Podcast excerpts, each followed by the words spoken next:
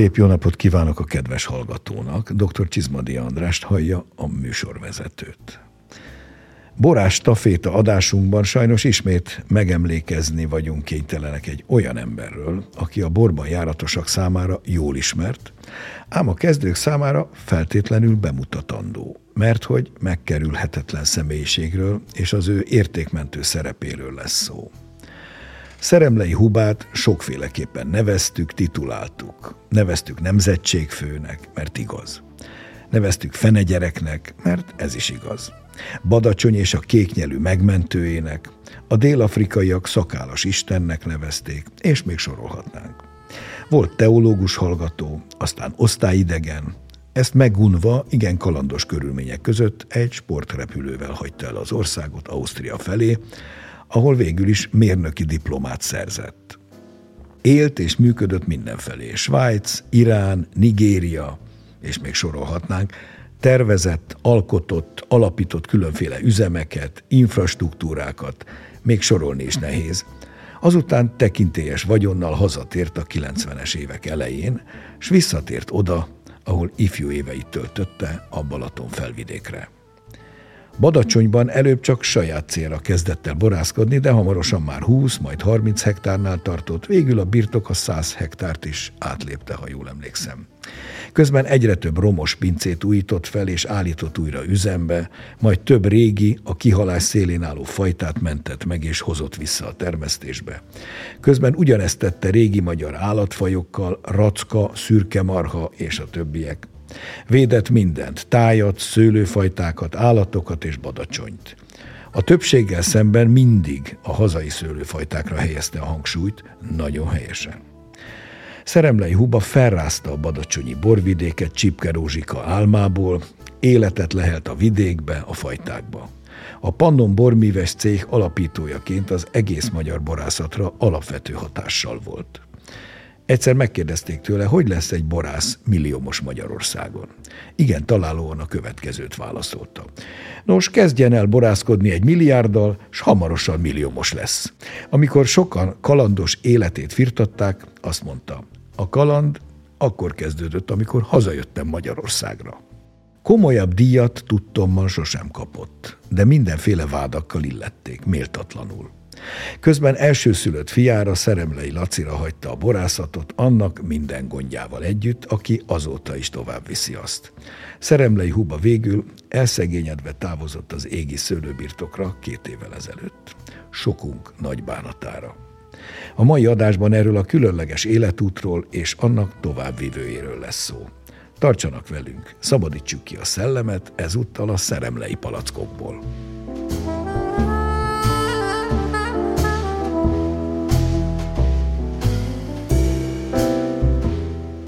Köszöntöm a stúdióban Szeremlei Lászlót. Én is köszöntöm a hallgatókat. Mi mindent csinált atyád a világban röviden? A külföldi utakon kezdetben osztrák cégeknek dolgozott, és úgy került Perzsiába, vagy Nigériába, vagy Líbiába, hogy ezek a cégek egyetemi berendezéseket gyártottak, és akkor ezeknek a felszerelést, beépítést irányította és akkor volt úgy, hogy mondjuk Nigériába egy butorgyárt vett meg egy, egy gazdag nigériai, és kulcsra készen vásárolta menedzsmenttel együtt, és édesapám ott maradt, mint műszaki vezető. Aztán volt saját vállalkozás, ahol aztán villanyvezetéképítéssel foglalkoztunk, malom üzem volt, állattenyésztés is volt Nigériában. Mesélj arról, hogy hogy emlékszel a saját gyermekkorodra. Először is hol születtél? Budapesten születtem. Akkor azon a bizonyos sportrepülőn rajta voltál? A... Négy hónapos voltam, igen. Babaként hogy volt az a Soproni országútra leszállt egy osztrák sportkép, és mély repülésben kihúzott, és mire észrevették, már Ausztriában Ez a mai 84-es főúton volt lövő térségénél, ahol az osztrák-magyar határ nem túl messze van, és anyukámnak a sógora kint élt Ausztriában, mert anyámnak a családjának a nagy része azok Ausztriában éltek, és akkor meg volt beszélve, hogy ő egy bérelt géppel átrepült a határon, leszállt az országúton. Fölvett titeket és, és visszarepült. Hogy emlékszel a saját gyerekkorodra? Én Bécsben nőttem föl. Igazából ilyen nagyon vegyes eh, gyerekkorom volt, otthon németül, magyarul beszéltünk, én, én három éves kortól egy angol óvodába jártam, úgyhogy nővéremmel egy időben ilyen angol, német, magyar vegyes nyelvet beszéltünk. Mikor tértél haza Magyarország? Hát miután mi engedély nélkül elhagytuk az országot, Nyilván nekünk nagyon sokáig, nem lehet. nagyon sokáig nem, nem tudtunk hazajönni. Vagy 16 vagy 17 éves voltam, amikor 83-84-ben kaptunk engedélyt, hogy utazzunk családlátogatásra. Ja, akkor majd látogatásra beengedtek. Persze. Úgyhogy nekünk mindig az volt, hogy amikor már könnyítettek az osztrák állampolgároknak, akkor már mondjuk csak a határnál kellett vízumot kérni, akkor nekünk még a nagykövetségen kellett vízumot kérni.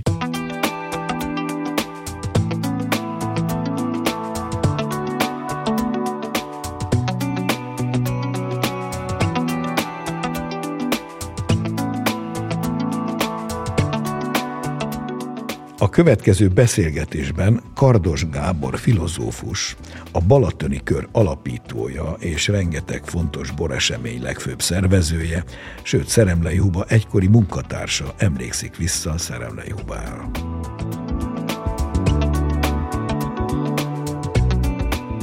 Ön szinte a kezdetektől Szeremlei Huba munkatársa, vagy jó barátja, vagy nem is tudom, hogy fogalmazzak. Hogyan tudná jellemezni őt? Köztünk élő jókai hősként, tehát hogy ugye úgy képzeljük, hogy a jókai hősök abban a korban éltek, de azért még akadtak a mikorunkban is ilyen emberek, leginkább ilyen. Miért hasonlítja egy jókai hőshöz? Az a formátumú ember, az a karakter, az a karizma, az a nem kicsinyes gondolkodásmód, az a vízió, és kellőképp csodálatot is váltott ki ezzel, mert ugye egy, lehet, hogy jókai korában nem voltak annyira izgalmasak a jókai ősök, mert viszonylag sok volt belőlük, de most nagyon ritka.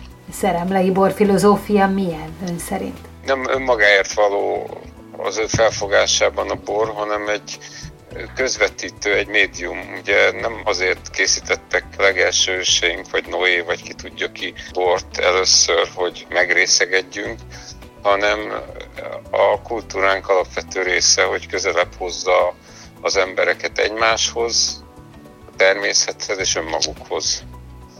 Egy médium a bor.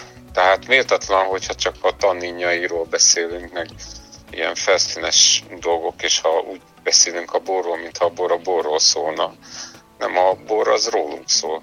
Emlékszik arra, amikor először megkóstolta a szeremlejék borát? Ő egy borember, akkor is, hogyha épp nincs a kezébe pohár. Mert ugye jó esetben a boroknál sem az alkoholtól részegedünk meg, hanem attól a karaktertől, attól a különlegességtől, attól az illattól, attól a talajgéniusztól, amit hordoznak, mondjuk egy badacsonyi, az badacsony géniuszát hordozza. Ez a legszebben részegítő egy borban, és hogyha egy ember egy ilyen karakter, akkor ugyanígy hat a környezetére, hogy megittasulnak a szavaitól, a víziójától, a lobogástól, ami a hangjában van. Ezek fontos dolgok. Ez a hatás érte a badacsonyi borvidéket Szeremlei Huba által? Igen, de azért ez ezen túlmutatott, mert azért létrehozta a Pannon Borműves céget. Azért ezt így merem mondani, mert ott voltam azért nagyjából a alakuló megbeszéléseken, amikor körülülték a Hubát, és ő felvázolt egy víziót, találta, hogy ez legyen egyáltalán.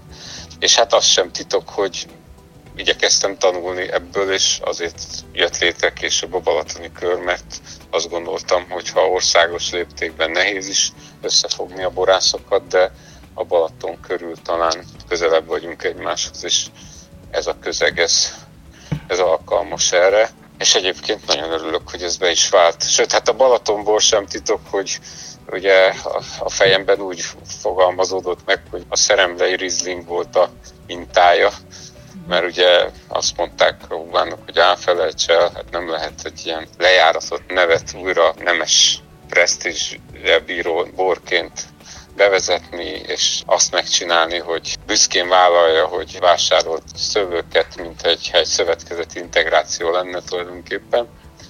És hát mégis egy óriási siker volt, és hosszú ideig szinte nem is volt jónak mondható egy borlap, ha nem volt rajta Szeremlei Rizling, vagy hát akkor először még Szemelti Rizling néven. És hát a Balatonbor az valahogy ennek nyomán született meg a fejemben, hogy csináljuk ezt meg balatoni léptékben. Itt pont fordítva, itt egy nagyobb léptékre váltottunk, a Badacsonyból egyel kiléptünk az integrációban és balatoni régiós léptékben a körben megfordítva az országosból, és kitettük a horizontot, Badacsonyi régiós horizontra.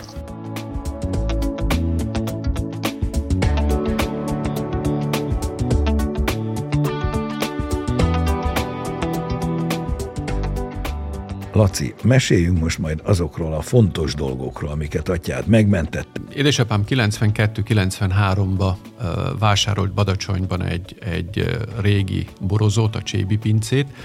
Azt hozzá kell tenni, hogy, hogy édesapám gyerekkorát Ábrámhegyen töltötte. Uh-huh, Déd nagypapám vasutas volt, és ott a, a vasút alatt, a 71-estől Balaton felé, ott abban az időben még csak öt ház állt, és mindenki vasutas volt, és még a 70-es, 80-as években is a Pesti gyorsvonat ezért állt meg Ábrám-hegyen, aztán azt megszüntették, úgyhogy édesapám Ábrám egyen nőtt föl, ami a Badacsonyi borvidékhez tartozik, és ismerte a borokat, ismerte a, a, a, a környéket. Azt hiszem 93-ban mette meg ezt a pincét, termőszöllővel együtt, és akkor valamennyi bor is készült, és igazából én már akkor kapcsolódtam be a, a pincészet életében. Ha jól emlékszem, édesapám még büszkén mutatta az első tábla kéknyelőt, amit vett. Gulácson a nyeregnél volt. Egy táblának sikerült a nyugati meg a keleti részét megvenni. Ebből szaporítottunk, telepítettünk, átoltások is voltak, úgyhogy voltak olyan területek, ahol, ahol termőszőlő át lett oltva kéknyelőre. És a Bakator meg a Zeus-szal azzal emlékszünk, hogy mikor kezdett el? 96-ban volt az első Zeus szüret. Kísérletek voltak, mert utána jártunk, hogy a, a Zeusnak a szülőfajták kik és mire alkalmasak, és a, az ezerjó az ismert magyar szőlőfajta, és a, a másik szülő az meg a Bouvier, a Bouvier ami van. ma szlovén szőlőfajtának van nyilván hát Az még a monarchia idején Mon- egy osztrák csinált. Igen, a Fertőtó környékén mai napig is készítenek késői szüretelésű borokat, és akkor elkezdtünk kísérletezni, kint hagyni a szőlőt, hogy lehet és zseniális lett. készíteni.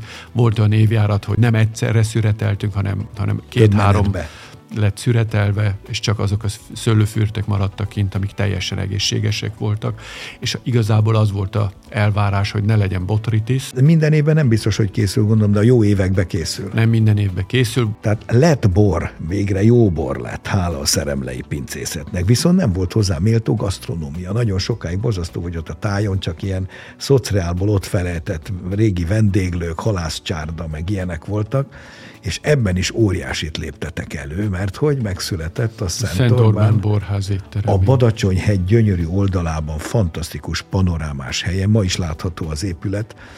Mi lett ezzel? Hát éveken keresztül a, a, a pincészet üzemeltette, egész évben nyitva tartottunk. És ma mi van vele? Hát édesapám halála előtt még eladta.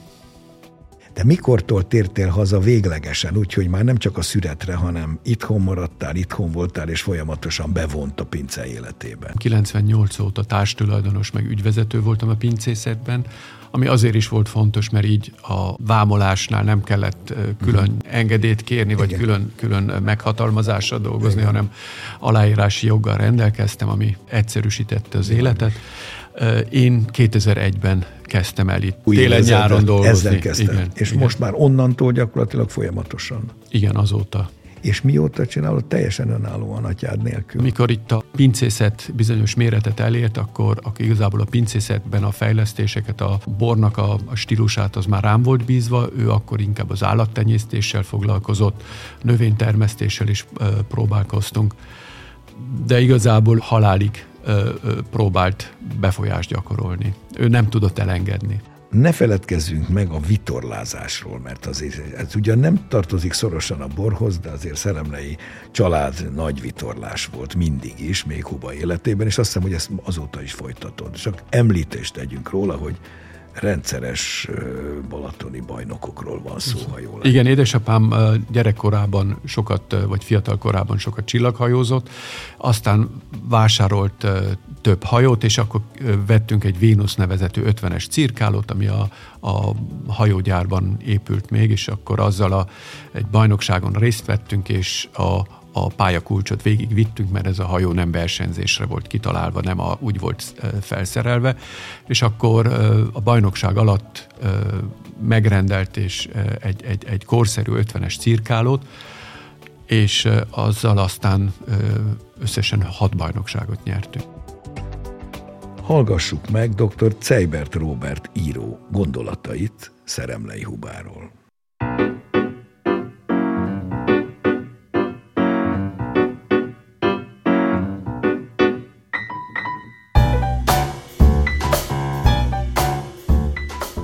Szeremlei Huba szerintem a rendszerváltós utáni megújuló borászat egyik legnagyobb egyénisége, mindenképpen legszínesebb. Kereste a magyar bornak a jövőbeli útját, amely a felemelkedés útja lehet, lehetett csak nagyon jó barátommá vált, a 92-93 körül ismertem meg, mikor éppen megalapítottam a Magyar Bor Akadémiát, és egyik barátom figyelmeztetett, hogy egy nagyon érdekes ember tért hoza Magyarországra, és Badacsonyban telepedett le, és szőlőket vásárolt, és már megkóstoltam az első kéknyelűjét, akkor mint a villám csapott volna belém, mert azokat a kéknyelőket ismertem csak, amelyeket a kommunizmus idején kiszállítottak nyugatra, tehát azokat mind hamisították, és semmi közük nem volt a kéknyelűhöz. És akkor azt mondom, ez az ember, aki ilyen kéknyelőt készít, az, ez egy különleges ember, és, és nem sokára meg is ismertem őt, és utána kialakult köztünk egy barátság, amely végig tartott. Még ma is itt van a szívemben. Minden könyvem, amit írok, van mostaniban is, ami most fog megjelenni, ott van a köszönet nyilvánosítások között a neve, mert a történelmi területén is nagyon érdeklődött a, a történelmi iránt, az legyen magyar vagy egyetemes történelem. Sokat beszéltünk róla, nagyon nagy műveltsége volt, és egy olyan ember volt, aki, akivel jól lehetett együtt lenni, sugárzott belőle a nagy vonalúság, a, egy igazi szenyőr volt. Nagyon nagy uh, hiány, hogy uh, a magyar borászatban, hogy pont ez az ember most nincs velünk, aki a magyar boroknak szerettük volna együtt visszaállítani, és ő benne is nagyon erősen ben volt a magyar borok hírnevét, és ezen dolgozott mindvégig. Sokat utaztunk együtt, Párizsba rendeztünk bemutatókat, és nem akárhol, Maximsba, Pierre Cardennel mentünk bankokba, a akkor idők legjobb szállodájában, az Orientálba tartottunk be bemutatót, a Bangkoki Orientálba, bor bemutatót, Hongkongba, magyar gasztroma és magyar borok bemutatója, megint a legnagyobb presztízsűs szállodában, a Mandarinban, Shanghaiban, Kínában tartottunk bor bemutatót, a Tokióban. Olyan emberek jöttek el, például Párizsban eljött Hugh Johnson, a legnagyobb angol borszakértő, akivel együtt mutattuk be a magyar borokat és a a szeremlei borait is. A szeremlei hubában azt különösen értékeltem, hogy nem csak a borban volt otthon, és a, a magyar boroknak kereste a külföldi értékesítési lehetőségét, és nem csak az értékesítési lehetőségét, hanem a presztízsének az emelését, ugye ezzel voltunk távol-kelettől Párizsig, bejártuk a félvilágot, hanem nagyon érdekelte a történelem, a magyar és az általános, az egyetemes történelem is, és minden könyvemet, történelmi könyvemet megbeszéltük ő volt az első, aki elolvasta a történelmi könyvemet, és megbeszéltük, és akkor mindig mondta, hogy hát most uh, miről írok, és mondtam neki, hogy mikor írsz már a szkítákról? És mondom, húba, majd írok egyszer a szkítákról, most uh, ezt a trilógiát be kell fejeznem, de a szabadság trilógiája, ez a Un trilógia, és így mondtam neki, hát most jött el az idő, most jelenik meg a Skita könyvem, a Skita Turul dinasztia örökösei, és sajnos ezt a, a Huba már az égből fogja látni, és remélem az égből is nagy örömet fog neki okozni, mert valójában a kérését teljesítettem ezzel, hogy Robi írjál egy könyvet a skitákról, azok a, a legősibb felmenőink, és most megírtam. Úgy érzem, hogy ezzel egy üzenetet küldök az ég felé Hubának, és ő biztos mosolyog és lapozgatja majd az égből a könyvet. Miket tart a legfontosabbnak az életművéből? a hatásából a hazai borászatra. Minőségi szemlélet kereste a, a hagyomány és a jövő közti, tehát a, a hagyományos szőlőfajtákat például a a bakatokt elindította ismét Badacsonyban, és annak kereste a, megfelelő utat, ugyanúgy a, a Magyarországon, a magyar piacon, mint a külföldi piacon. Tehát kíváncsi volt, és, és állandóan keresett, kockázatot vállalt. Az egész élete erről szólt, bátor volt, kockázatot vállalt, és nagyon sokszor bejött neki, és hála Isten ezek a, a kockázatot vállalt, és ő egy nagyon vagyonos ember lett ugye Perzsiában, és később Nigériában, és minden a vagyonát ezt hazahozta Magyarországra, és szőlőbe fektette, és a magyar boroknak a minőségét tartotta a legfontosabb, hogy ezt kell visszahoznunk, és így lett a magyar boroknak a presztízsét külföldi nemzetközi presztízsét ismét visszaállítani. Sokat beszéltünk mindig együtt a történelemről, a magyar történelemről, igaz jó magyar ember volt, olyan jó magyar ember, aki nem csak beszélt a magyarságról, hanem sokat tett is érte. Nagy vonalú volt, igazi szenyőr volt, igazi bőkezű volt, csak adni tudott, mindenkinek adott, minden területen, barátságot. Szóval egy kivételes ember volt minden területen.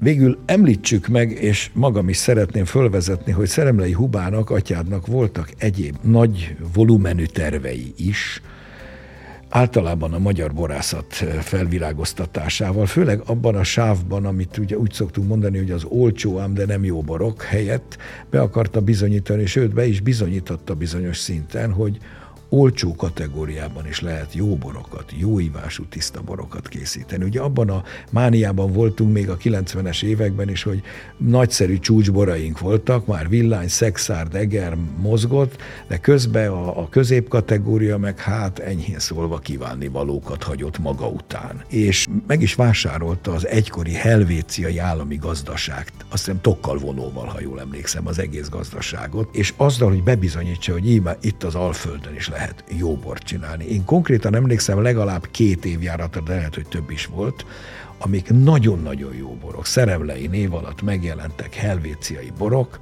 és kiválóak voltak, és egész populáris árkategóriában. Hogy emlékszel erre? Hát ez egy nagyon nagy falat volt a helvéciai állami gazdaság. Az mindennel együtt lett megvásárolva, és gonddal is meg, teherrel három vagy négy szüret is volt, ha jól emlékszem, és elvileg nagyon jó borok készültek, és az, az egyik ilyen cél az volt megmutatni, hogy az Alföldön lehet jó borokat készíteni, kiváló borokat lehet készíteni. Azóta már tudjuk, mert már többen is készítenek, ma már hál' Istennek, de akkoriban nagyon egyedülálló volt az egy nagyon nagy feladat volt, és igazából én most azt mondom, hogy lehet, hogy egy pár évvel túl korán történt meg ez a lépés, mert a piacon nem volt olyan egyszerű ezeket elfogadtatni. Igen, a piac becsontosodott, hogy Alböldi az valami ócsó vacak, és egy nem akarja elhinni, hogy na de tud ilyen is lenni, pedig ilyen is. És azért ott volt némi mm, mafiózó háttér is a dologban, amik aztán megnehezítették Hát ne részletezzük. Ez, ez, ez, ezt nem kéne részletezni, de, de nagyon érdekes dolgok történtek ott, és, és rengeteg bírósági eljárás volt ott folyamatban. És volt egy másik projekt, idősebb Gál Tiborral szintén, már gondolom együtt ápolják az égi szőlőket, mert igen jóban voltak. Közösen elhatározták megint csak, hogy középkategóriában, amiben persze, hogy említettem, a legnagyobb hiány volt, egy mindenki számára hozzáférhető, jó ívású, jó minőségű, nagy mennyiségben piacra dobható bort készítsenek, és erre a Mátra alján találtak területet Nagy Gomboson és el is telepítettek ott nem tudom mennyi szőlőt. Végül aztán mi lett vele? Ha jól emlékszem, ott több mint 90 hektár szőlőterület állt rendelkezésre, és két hektár kivételével minden kékszőlővel volt betelepítve. betelepítve. Volt termőszőlő, volt valamennyi cseresznye is még ott. Az egy nagyon szép birtok volt, mert az a 90 hektár egybefüggő. Egy tömbbe. Egy, uh-huh. egy tömb volt. És azt eladták végül. Az aztán eladásra került. De azóta igen. jó kezekben van, tehát ez működik. Az működik. Legalább igen, jó, nem nagyon ebek, jó kezekben van, igen. Igen, nem ebek 30 adjára. Utoljára azt kérdezném, hogy hogy áll ma a szeremlei pincészet helyzete, általad vezetve, hol tartotok, mi a helyzet? Meg vagyunk most jelenleg 40 hektár fölött a, a szőlőterület, nem minden hektár szerencsére termő, mert a jelenlegi gazdasági helyzet az, az igen nagy kihívást jelent. A legtöbb borászati segédanyag, üveg, dugó, ez mind külföldről jön be. E, ezeknek az ára fölment. Az energiárakról nem is akarok itt most beszélni. Küzdünk, küzdünk, dolgozunk, csináljuk tovább, mert... A régi portfólió megvan nagyjából? A régi borok megvannak, igen, úgyhogy a szeremlei Riesling az, ami a, a szemelt Rieslingnek a, az utódja lett. Igen, mert a szemeltbe belekötöttek, hogy az valami... Hát a 2004-2005-ös bortörvénybe a szemelt kifejezés bekerült, és akkor az volt leírva, hogy a, a szemelt az, ami az átlag 20, 19 vagy 21, azt most nem tudom fejből, cukorfokú szőlőből válogatással Igen. lett előállítva. És ez nem így volt, és ezért aztán itt le kellett venni. Azóta csak szeremlei Riesling, de ugyanúgy néz ki az egész, és ugyanolyan Persze. jó, mint volt. És igazából a, annyi, hogy csak egy pár betűt kellett lecserélni. Igen, de folytatjuk, élvezzük. És továbbra is készül időnként Zeus kései születben. Igen, készül még Zeus is, igen. Megköszönöm Szeremely Lacinak a szíves közreműködést, és örültünk, hogy emlékezhetünk atyádra is. Köszönöm szépen.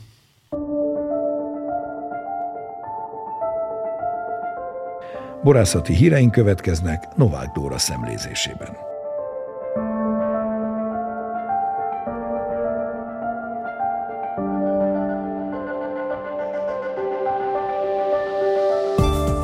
Nem csak kevesebb bort fogyasztunk, de az ízlésünk is alaposan megváltozott. Többek között ez derül ki a Hegyközségek Nemzeti Tanácsának legújabb piackutatásából. A piackutatás szerint a gyümölcsösebb rozéborok iránt egyre nagyobb az érdeklődés, és továbbra is megfigyelhető, hogy kevés vörös bor fogy a boltokban. Az átlagos magyar borkedvelőnek elsődlegesebb szemponttá vált a borvidék, mint a borára. 2023. november 9-én rendezi meg az 5. országos szőlészborász konferenciát a Mate Szőlészeti és Borászati Intézet, melyen hazai és külföldi szakemberek ismertetnek és vitatnak meg olyan témákat, mint a borfogyasztási szokások változása, a kézi munka, a bioművelés és a precíziós gazdálkodás lehetőségei vagy a bor élettani hatásai. 2024. április 14-e és 17-e között újra megrendezik a Vinitalit, a szakma egyik legfontosabb nemzetközi platformját. 2023-ban 93 ezer borszakember látogatott el az eseményre, több mint 4 ezer kiállító vett részt a kiállításon, boraikkal 30 országot képviseltek. Több mint 45 ezer borkostoló, B2B meeting és szakmai képzés zajlott le a kiállítás négy napja alatt.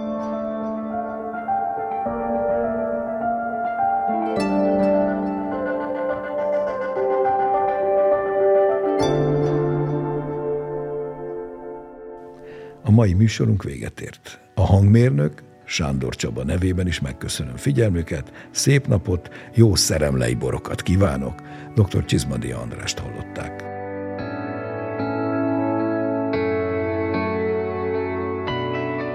Az elhangzott műsort a Duna Média Szolgáltató Nonprofit ZRT megrendelésére készítette az NTVA 2023-ban.